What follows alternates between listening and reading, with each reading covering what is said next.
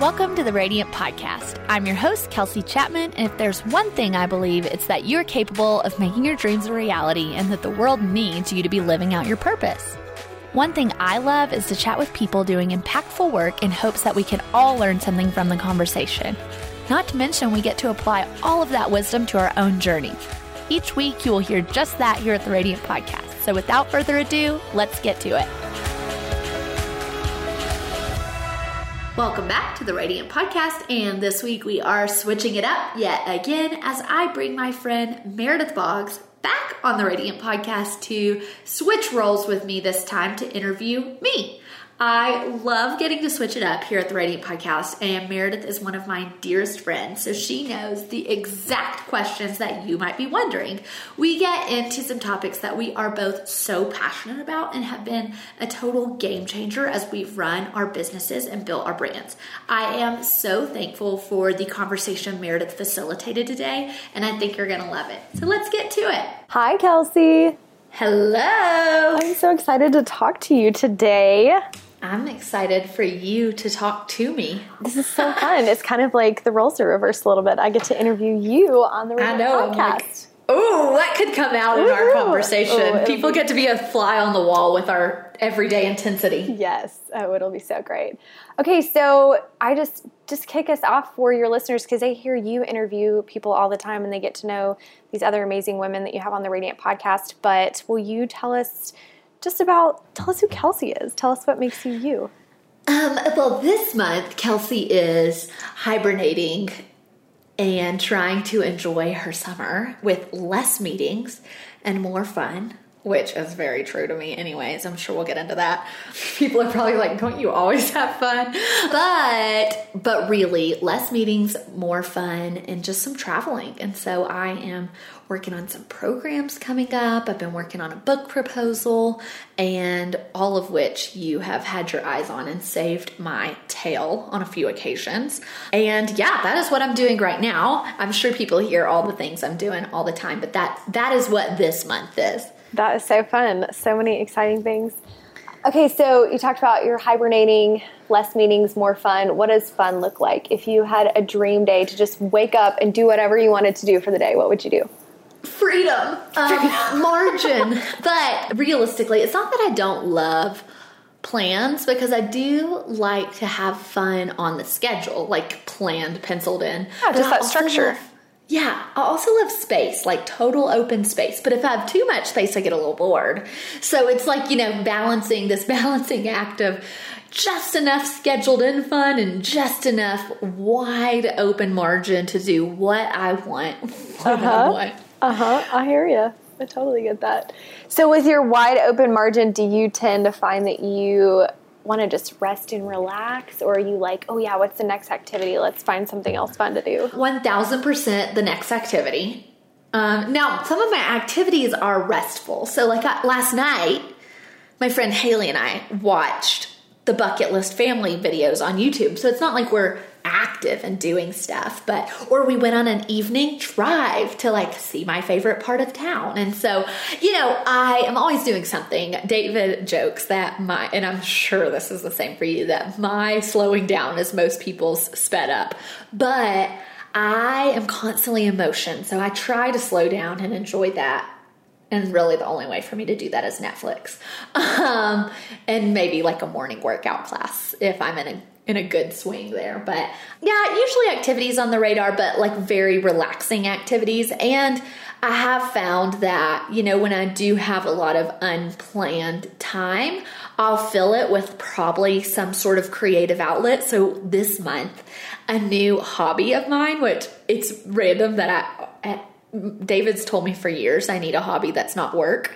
So I'm finally figuring some of those things out and I've downloaded the Lightroom app on my phone and I've been editing photos with like presets I buy from photographers and stuff and it's so fun. I who so am I? that is so fun.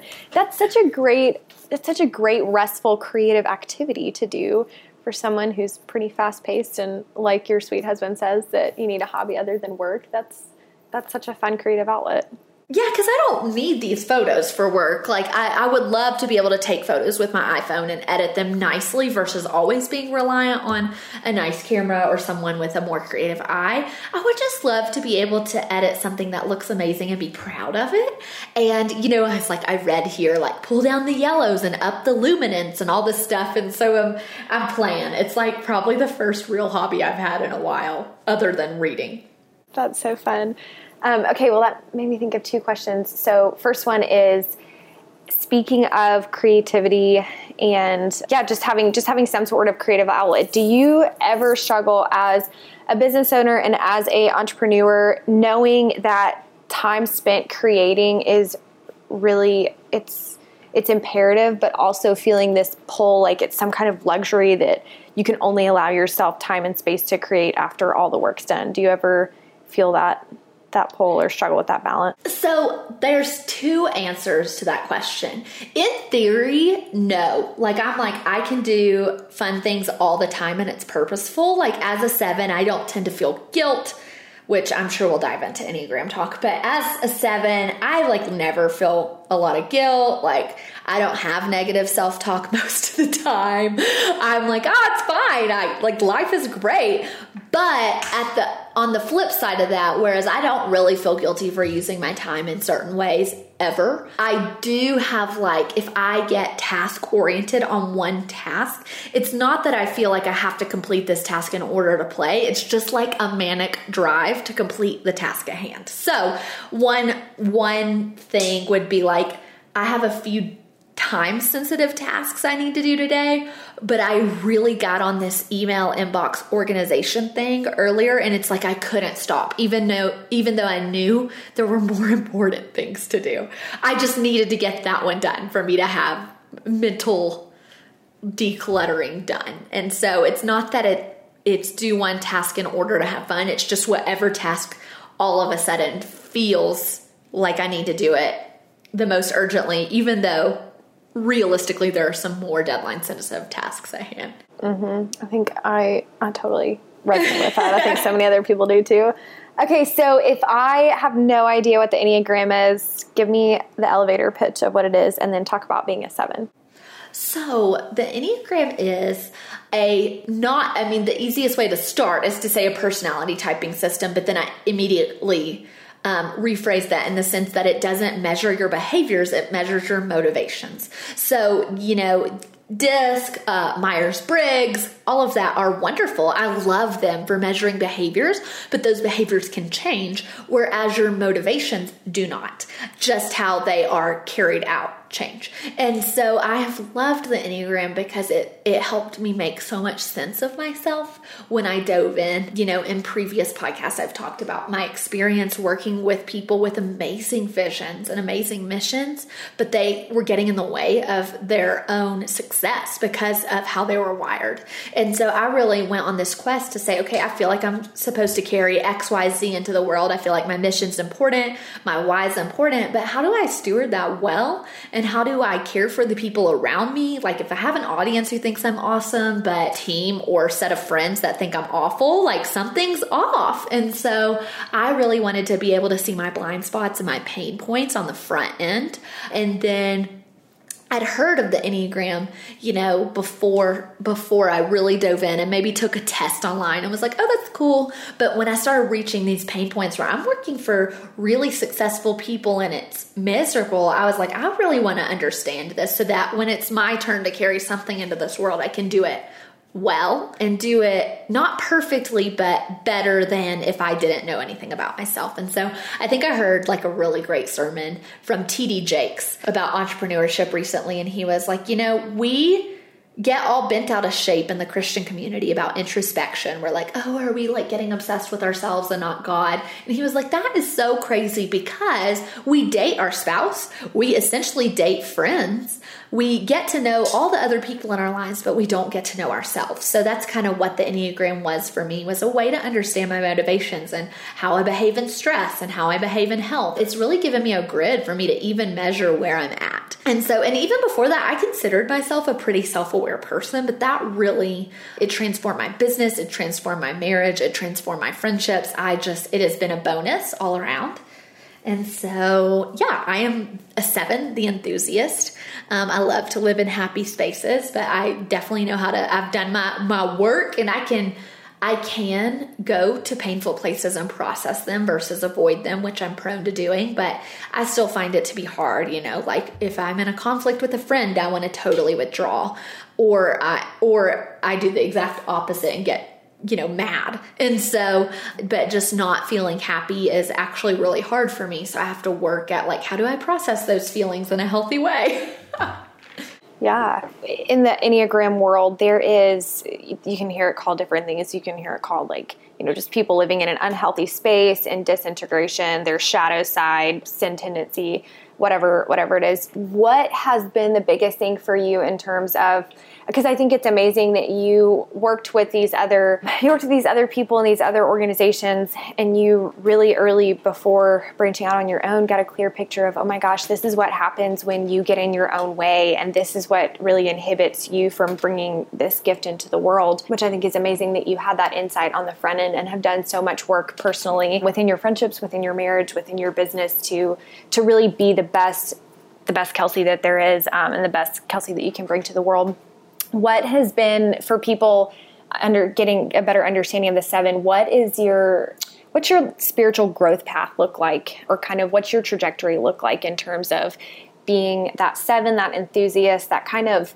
lust for life and fun and passion and energy um, but also having to balance that with confronting pain and sitting in hard places. What's what's that path look like for you? So for me i, I think I've really started a journey towards integration last year. And, and i've been in therapy for 10 years. Like i have always prioritized emotional health and healing and going deeper. And i have people say all the time like you're not like a norm like you're not a typical seven.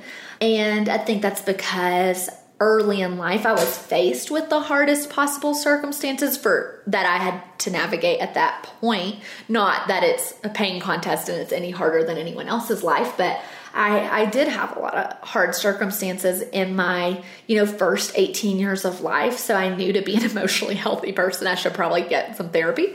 And I started that 10 years ago, but I really started moving towards a sevens place of health last year. And what that looks like for me is a seven goes to a five in health, and that starts to look like less is more. Um, I can be a total glutton for experiences, for life, for zest, for zeal. One more trip, one more thing, one more business gig. Um, and I I've learned that there's a lot of joy in slowing down because living in the fast lane is only sustainable for so long and I I could see myself on a pretty pretty direct road to burnout and I didn't want to live as this person who was moving so quickly through life that I missed it. I always think of this picture that Bob Goff paints at the the beginning of his book which he is a 7 so his book particularly spoke to me because it's his life lessons and here he is, you know, 20, 30 years older than me. And you know is kind of writing about what he's already learned. And it's this this story of someone who starts with a sailboat and works his whole life to to get to the yacht. And then he gets to the yacht at the end of his life and, and reminisces on the simplicity of having the sailboat. And i think about that in my life a lot because i have these big dreams that you know, for me feel totally possible. Limitations don't even feel like a reality to me sometimes. So I'm like, oh, it will happen. But I don't want to move so fast towards those dreams that I miss these moments in between because the reality is, is I know I'll achieve those dreams. I'm not worried about that, but I'll get to them and I'll, I'll reminisce on the simplicity of this season. Mm-hmm. What does it look like every day for you to kind of incorporate that simplicity mindset into your daily living and into your daily business and practice? So I think that um, that there's a couple areas for that. So last year when I could not sit still at my house, I wanted to slow down, but I couldn't. Like there was a compulsive need to be in motion for me. And I knew I wanted to be different. And so I couldn't sit still. I wasn't reading. I wasn't sitting on my couch, sitting down. Like I would work or be with people constantly, and I knew I wanted to slow down. And so I started taking these drives, which most of my friends and probably even some of my audience knows about my love for drives. Like, I put 75,000 miles on my car in two years. Like, it's ridiculous, but it was for my sanity, so it's worth it. Um, and I would take these morning drives with a cup of coffee and just listen to a podcast or music. And it was the only time in my day I could sit still. I was just not at the most healthy place to be able to slow down. And so that was probably the beginning of me learning how to slow down. And I think for someone listening, you know, that might yeah, you might be laughing and think you're still in motion, but for me, being able to sit still in my car, not be on my phone, and just listen and be and drive, that was my version of slowing down for that season. And that that paved the way for really being able to slow down, to sit in my bed and read at the end of the day this year, you know? And so it's taken a lot of time to reprogram myself. And I think, you know, when you're starting a business, it's easy to buy into the idea of hustle. And I, actually think hustle can be necessary in the beginning. Um, but there comes a point where it's no longer sustainable. So it started with my drives. Now, I mean, you will read every single piece of Enneagram literature and it'll say a seven needs to work out more than any other number. But what's the one thing I have not wanted to do? Work out. Not because it's painful, because it's boring. And so I, I have friends who will just be like, Kelsey, if you just push through the pain get better. And I'm like, it is not about the pain. I am bored, no matter what workout it is. But I, as I've, as I have, you know, pushed through those first few weeks where I'm like, when is this going to end? I'm bored. Can I move on to something more entertaining? I've actually learned to really enjoy it, and I never thought that was possible. And so I, that has been a way I've become more integrated and just starting my day not working and and I you know have tried to have my quiet time or reading at the front end of my day and I can't seem to sit still so if I'll leave my house I'll go for a little loop of my drive before my workout with a cup of coffee and then arrive at my workout and then come home I find that my day is more healthily paced it doesn't start with like manic working mm-hmm. right away mm-hmm. are you one of those people that I feel like I go through cycles where I do really good and then I fall off the wagon again but my my practice is I try to when I go to bed at night. That's it. I'm not going to lay in my bed and scroll, scroll through social media. I'm not going to be checking my email. It's one of those things that it's like I'm a grown up. If I want to stay up till 2 a.m. on Instagram, I can do that. But it's just a boundary that I've set for myself that I'm not going to go lay in my bed for two hours and just deprive myself of sleep because I'm just mindlessly scrolling through social media. And then likewise, when I wake up in the morning. When I reach for my phone, I'm so bad about clicking on my inbox and scrolling through emails and doing all this stuff before I'm even out of bed, and it just really does not set me up for success in the day and just doesn't start my day on the trajectory that I want to. Do you find that you, as having high energy and always wanting to be in motion doing something, do you have a hard time at night stopping and putting it all down and going to bed and waking up in the morning to kind of a slower, um, more quiet pace? Yeah, so I have to, I, I do like to fall asleep with TV on my computer. So I've thought about like I know people are very anti-television in bedrooms, but it almost be my it might be to that point where I should just put a television in there to not have my computer on, but I'll like close all my tabs with my email and make sure that's not even popping up and populating. And I'm not super tempted to scroll on social media at night. I think that's just the one pro of running an Instagram business is I literally could care less about it most days now because it's just my business. like I care about caring for I'm way more prone to slipping into emails because that's a client. I care about my client, but I don't actually want to scroll at night because I'm over Instagram. You know, I fantasize about gardening. Um, but I am prone to getting on my computer and ans- answering email and just one more task and one more thing. And so I'll just close out those tabs so I don't even see them. And I've I've caught myself really not feeling the need to work at night anymore and something has shifted with my mornings as well, but I didn't get there till this year and it started with my drives last year. So as silly as that sound, it's been like this slow evolving process of like step by step into a more integrated life. but now it's just answering emails, even getting to a point of setting boundaries with people's access to me like I will I might respond you know, an hour later, but I also might respond a day or two later. And that's actually very normal email practice, but I like to respond immediately. But then I set the expectation that they expect a response immediately, and it, it can feel really overwhelming. Yeah, absolutely. So, kind of circling back to a little bit of the Enneagram. Uh, so, you know, the more you study it, the deeper you can dive into it. And I just think it's so fascinating. But they kind of break it up into triads based on your numbers and triads based on where you know are you a gut feeler do you or do you feel things in your gut do you think things through analytically in your head or are you just really in touch with your emotions and then you know we kind of talked about how they can delineate spiritual practices based on your number and even kind of where you wing to and and I love for so for kind of spiritual practices there's solitude silence and stillness and based on your number you fall into one of those in terms of that's your that's part of your trajectory um, and I think what's so interesting about you specifically Kelsey is that you are seven with a wing of an eight, which falls into two of the different triads. And so, so it's silence for a seven, but it's stillness for an eight. How how do silence and stillness look different to you? How is that? How do both of them bring you? Uh, how do both of those things kind of fill you back up, and how are they really hard for you to practice? So that is so fascinating. I'll answer how they fill me up in practice. Like, you'll never catch me signing up for a silent retreat. Like, how freaking boring. I think that is so amazing for my people who do that. Like, but that's not going to happen because it feels like I would be subjecting myself to torture for two days. Like, why would I do that? I have friends who do that for, like, you know, their faith journey. And I'm like, that's so awesome. I feel no obligation to sign up for that. So, but awesome for you.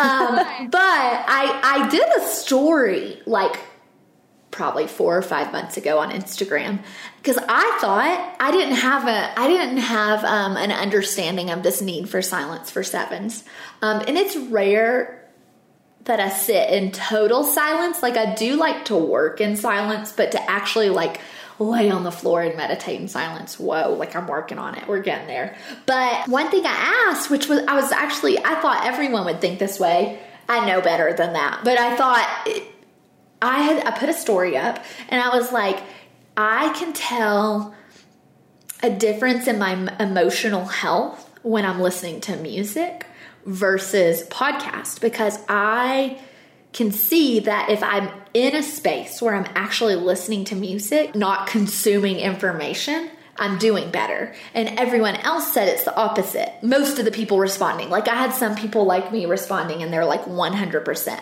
But the large majority were like, no, I'm actually in a healthier season if I'm consuming information.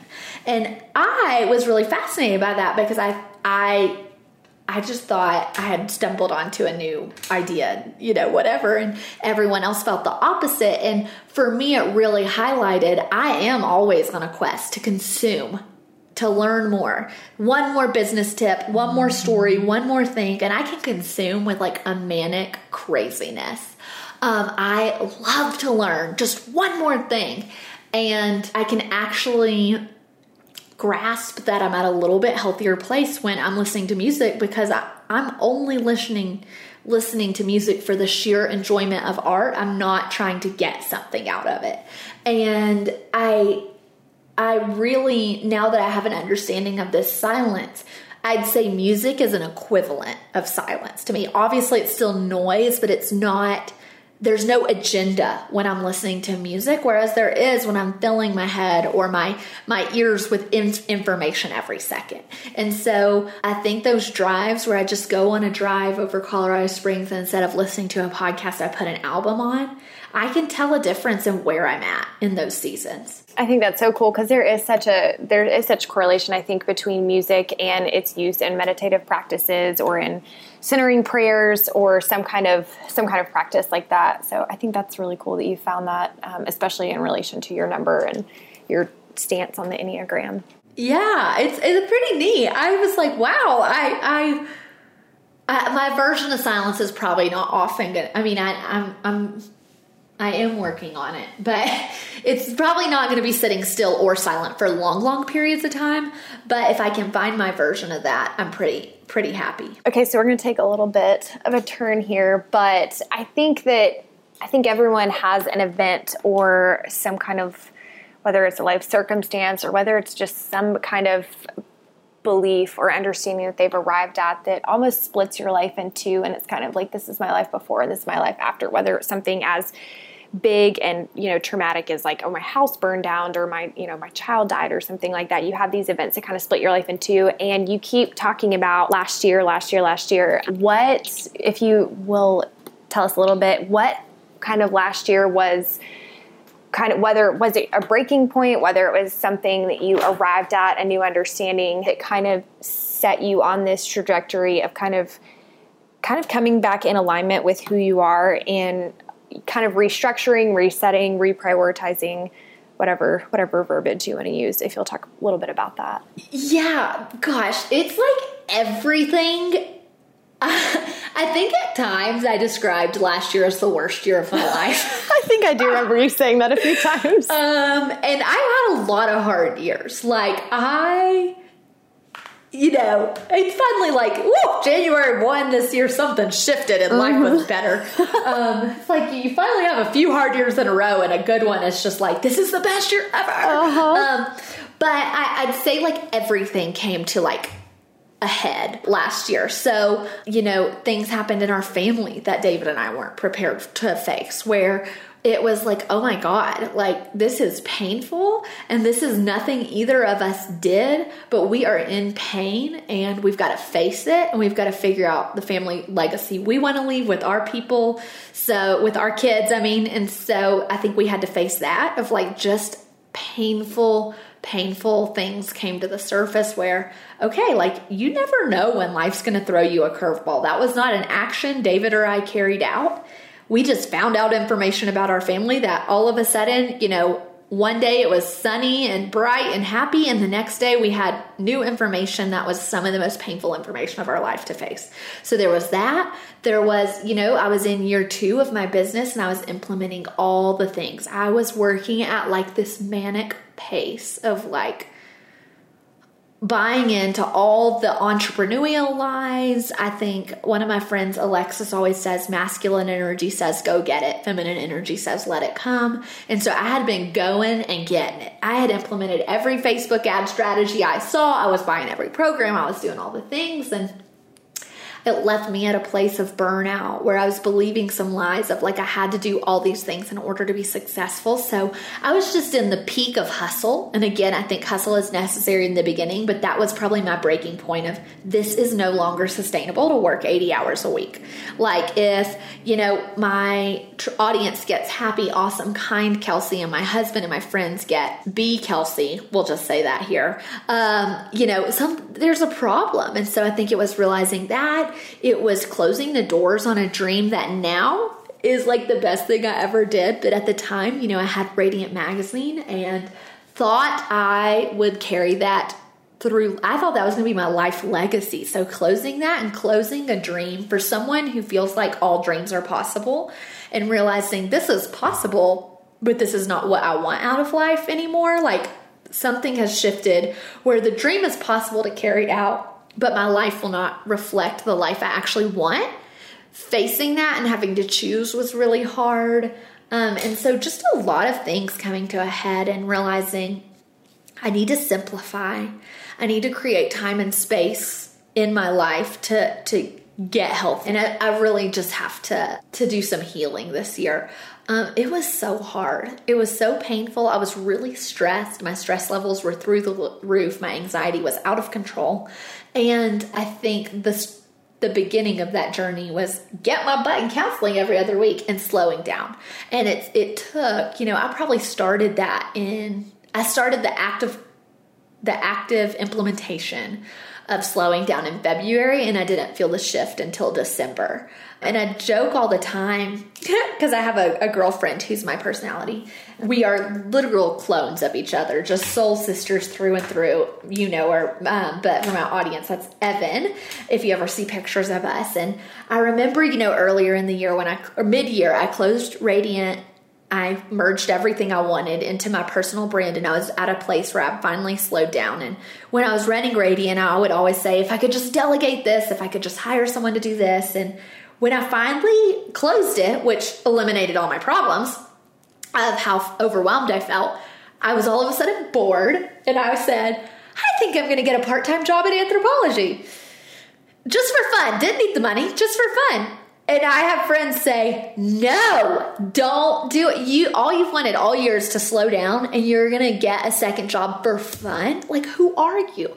And I, you know, didn't do it. I described last year as like living in a straitjacket, learning to slow down. And Evan, a few months later, all she wanted was a manager for her business. All she wanted was to hire someone to take over the management of her employees because we don't like to manage people and all that stuff. Second, she gets a manager. She literally calls me that week and is like, Kelsey, I think I'm going to get a part time job at Anthropologie. And I'm like, no, don't do it. Like, slowing down for a seven is hard work. Like, that is hard. I think doers have to learn how to be, and beers have to learn how to do. Um, and so, my life lesson that I always come back to is slowing down or resting with God or learning how to be or living in stillness. And I, I think that, um, you know, I learn it in one season and then I relearn it in a different season. And so, um, last year was just hard for an array of reasons, but it was the beginning of living the life I really actually wanted. Hmm.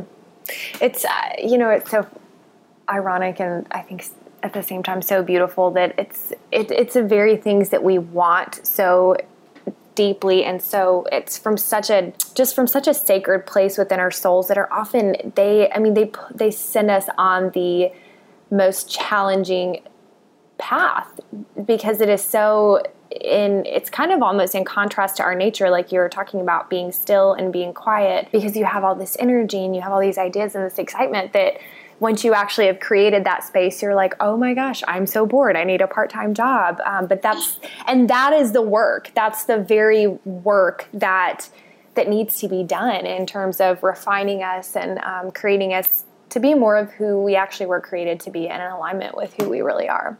Yeah because it's like for me everything feels possible, nothing feels impossible. So I knew I would get to the day where I could slow down and enjoy life and have fun and go to the pool in the mornings and answer some emails in the afternoon.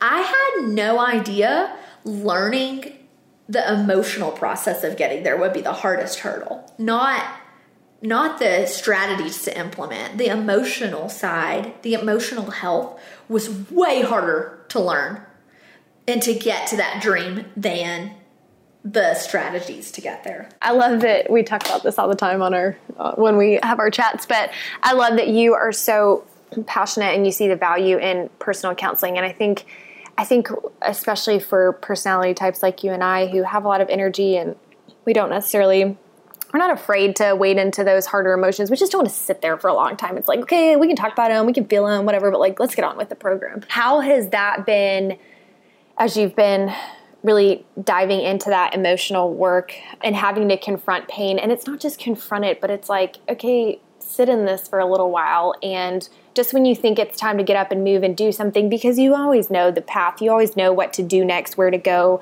It's kind of like you're talking about there's people that are doers that need to learn how to be, and people that are good at being that need to learn to do a little bit. How has that been?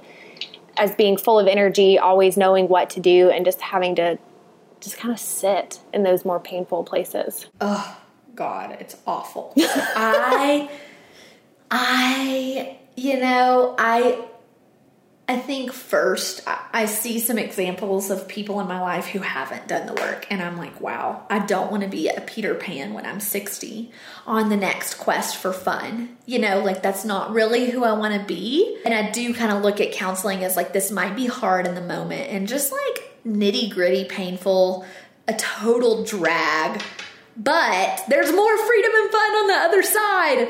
And so I do look at it that way. Um, but there are definitely days where I show up at my counselor and I'm like, I don't want to do this. I don't feel like it. And I think just doing it anyways. And it, it can be draining. Like I went on Saturday and was just exhausted the rest of the day. But I also know for as many times as it's really draining, what has shifted in my life in the last year is so worth it. So it's like, I think it's what are those called? Opportunity cost or cost opportunities in business. Just like evaluating, yeah, this is draining and sitting in this and not doing and just feeling it is inconvenient and boring and a drag and mundane. But if I look at how my life has changed in the past year, it's more full and not like counterfeit full, just full of experiences, which would be my version of a counterfeit because I've lived there. Like, I chose to slow down last year after I had traveled all the time for six months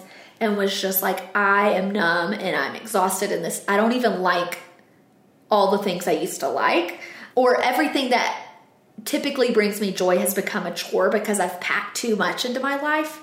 And so I, I look back at those seasons and see how much I've changed since then. And so I see the fruit of like, okay, I'm living with true fullness now. There's still pain, there's still hard things going on with our family, with our friends, with business. Like, there's always going to be like some hard seasons, but I'm learning to live and thrive in those seasons with joy and true fullness and abundance. And so I think I can see that shift, so it's worth it. And if you're just at the beginning, just know like it might not be overnight, it might not be this month or next month, but like if you do the hard work now, the payoff is tenfold. I absolutely endorse that and believe that. And I think I think that's on my best days, I'm like so thankful that I have this energy and this drive to do that work because I really, like you said, I believe that. I mean, it's it's gonna it will be years in the making, and it's not. You got to be in it for the long game, but the abundance that you have in your life in the meantime and the abundance of life that you have to look forward to is just even richer and deeper than you can imagine if you are willing to lean in and do that work and to to press in and and really be present to pain and really be present to what is being asked of you daily to you know give up or to die to or the work that's set ahead of you. So that's one of my favorite things about being friends with you is just getting to getting to see someone walk that out every day and live that and just be an encouragement and inspiration to other people in the meantime so I just love Same. that about you, Kel. Seriously, I mean, I'm so thankful. I mean, too, like we are both really intense personalities, so it's like it's not like we like to sit around and feel pain. Like let's do something about it. But sometimes being and sitting in it is doing. And so I feel like we are so lucky to have each other and to have, you know, to, to also be in a generation that values this a little bit more. You know, to be able to have these tools in our tool belt in our late 20s, like better to do it now together than when we're 65 Mm-hmm. Absolutely. Absolutely. We've talked about this a little bit, but last year I attended this week long intensive therapy at, at, a place called Onsite here, and it's a little bit outside of Nashville. And our therapist, who's amazing, she's highly trained. Our very first day, she drew this big box up on the whiteboard and she wrote pain box and she was and she basically just told us she was like okay this is this week. You guys are going to have to walk through the pain box and this is what you know she was like what are you guys looking for? And you know people were saying things like they were looking for sobriety and for healed marriages and for whole families and like you know dreams that are fulfilled and all you know all the things.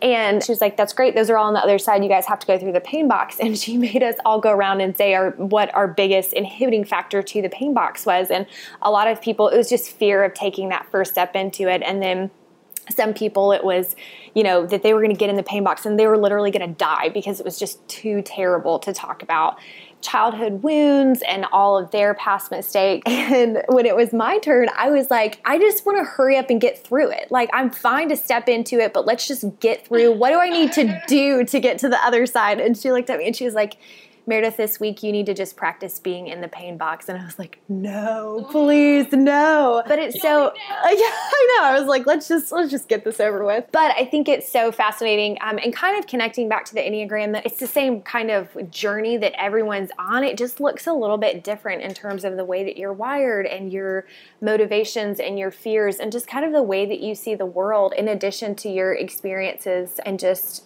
you know just that that trajectory how it, it's very similar but it plays out a little bit differently for everyone so man i love i, I really i joke all the time like i can't wait till David's out of school because I just want to send us through Onsite for fun, which no one thinks like that. But I'm like, but it'll be so worth it. Like Meredith did it last year and it was the best thing ever, and I want to do it. So I know I am. Um, I'm such a nerd. Part of our budget for 2018 included me going back. There's this. It's called the Daring Brene Way. Brown. Yes. Oh my gosh, I want to do it so bad.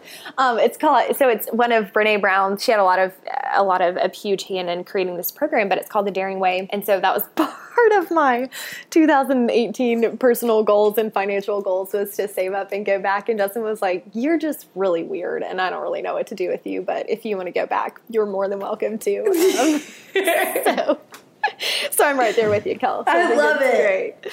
It's hard, but it's it's so worth it. It's it's amazing. Man, I'm so I, I literally I don't know if I would be in a thriving marriage in a successful place in my career that actually is profitable if I hadn't done my personal work. You know, and I I think that someone asked me few weeks ago like what have been the best strategies in building your business and it was like focusing on my mental and emotional health. Like that has moved the needle more than any strategy I've ever implemented in my business. And so I I'm just so thankful to be able to do that and to have friends like you who also value that. It's not taboo in our friendship or our friend circles to talk about it.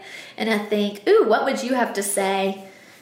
You know, for someone listening who doesn't really have the budget or it's so taboo where they're from to talk about this stuff. Gosh, I would say one, you were unbelievably courageous to even kind of be dipping your toe into that world and looking, wanting to wanting to go down that path because that's a hard path to go down, and it's especially hard when you don't have um, a tribe of people with you that are on that same that same trajectory.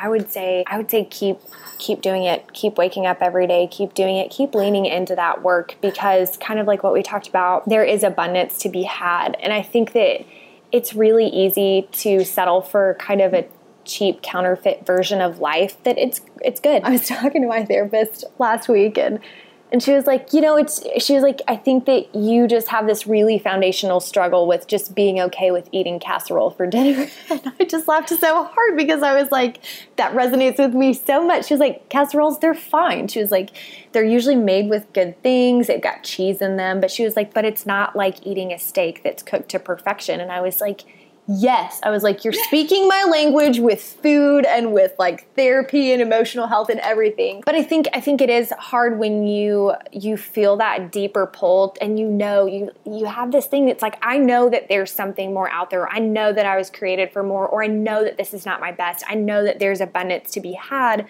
But to get there, it's a journey and it's a process. It's hard to make that decision to say, I'm going to dive headlong into this, even if it means that I have to go alone for part of the journey until I can, I can find my people that this that are on that same path together. I would say to those people, oh my gosh, you guys are actually my heroes. You are so strong. You are so courageous, so amazing. Because I think, like you, Kelsey, I'm so deeply thankful to have friends like you and to have the best husband in the world who wakes up every day and works harder than anyone I know in his business, but also personally, just really waking up to do the work that's set before him, you know, for his spiritual health, his emotional health, his mental health, all of it. So, um, yeah, that's what I would say. I would say to those people. I agree. I think that we all start somewhere. So, you know, again, I I had first few years years of David and I being married and starting my business, like we didn't have a ton of extra cash.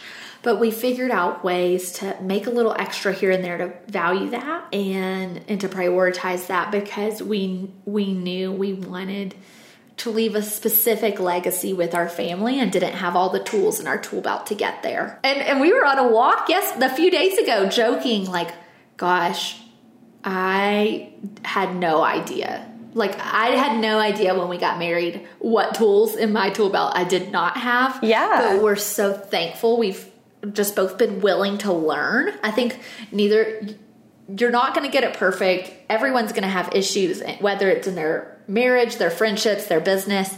But I think willingness goes a long way because there's no way you're going to go into it getting it 100% right.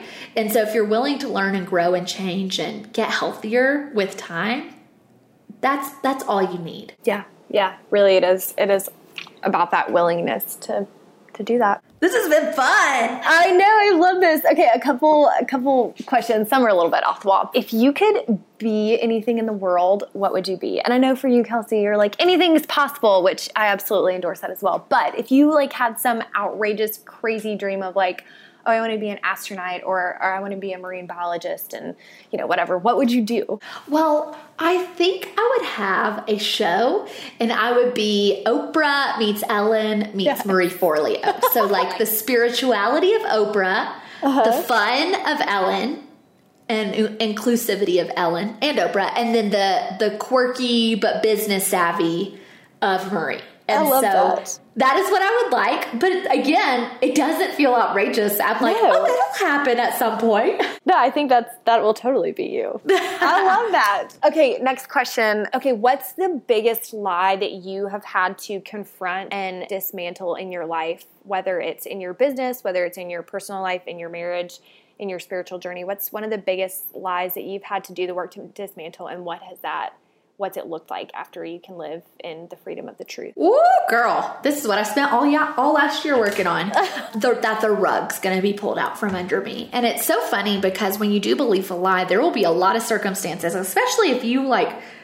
I'm a I'm a Christian. I'm a believer, and so for my listeners, y'all will resonate. Like the second you have a lie, a lie you buy into, Satan will come and reinforce situations to reinforce that lie over and over and over again. So, whether it was finances in my business, whether it was failing, whether it was, you know, something not performing as correctly uh, or as as well as I would like for it to, that lie, oh my god, I had to battle that all year last year.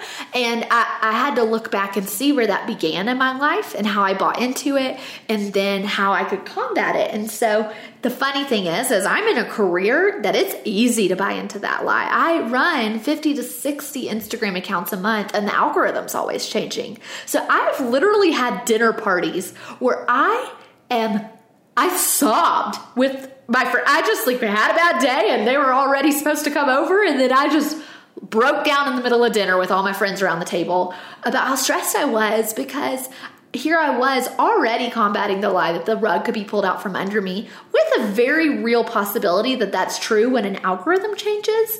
And I joke all the time, I do not understand how tech startup founders live. Like the level of cortisol going through their body at any given moment has to be crazy. but for me, you know, already ha- struggling with this lie, having a husband in school so we're pretty much living off of one income during these whole past few years, and then having a business built on top of an ever changing software that at any given moment could change my income, could change our level of stability in our lives that has been so hard. And I really felt like all last year, I felt like I was on the verge of breakthrough with that. But my therapist was like, Kelsey, if you do not get a grip on this lie and on believing the rug's going to be pulled out from under you, you will not really be able to experience the breakthrough you think is coming. And I was like, whoa, okay. I really felt a shift. And I started again working on that actively in like February, saw a shift in December. But the biggest like scare of my life came in November, felt a shift in December. And then again in January, there was an algorithm change. And I got really scared. That's the dinner party I cried at. And I went and saw my counselor, and she was like, Kelsey, your word for this year was abundance. Are you going to fight for it? You can buy into the lie that it's all going to fall apart, or you can look at the situation and say, Thank you, God, for abundance. I know that this will work out. I'm going to believe that goodness is right around the corner, not everything's going to fall apart.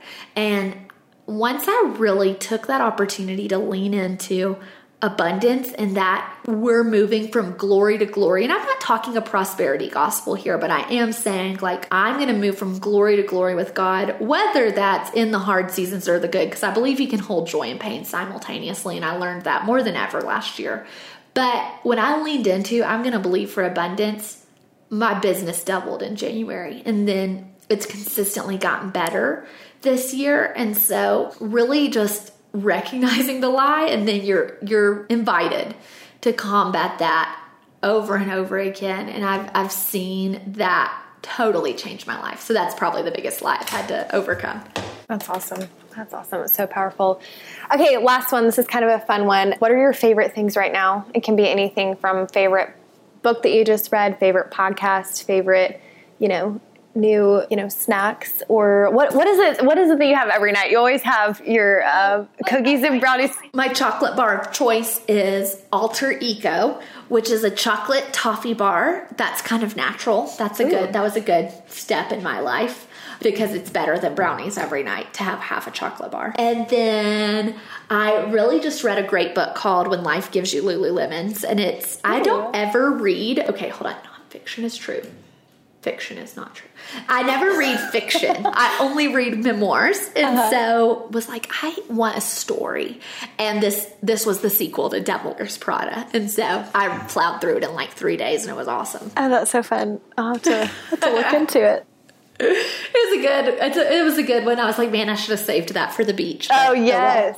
Well. It's over now. It's I'm very done. crucial to get the right reads for the beach. It is because if you if you tote those books on a plane and you get there, you don't even like them. It's such a disappointment. And not to mention you're at the beach and nobody wants to read terrible, boring, really heavy No. things at the beach. It's like this is nice self help, but I Yes. want to get lost in a story. yes.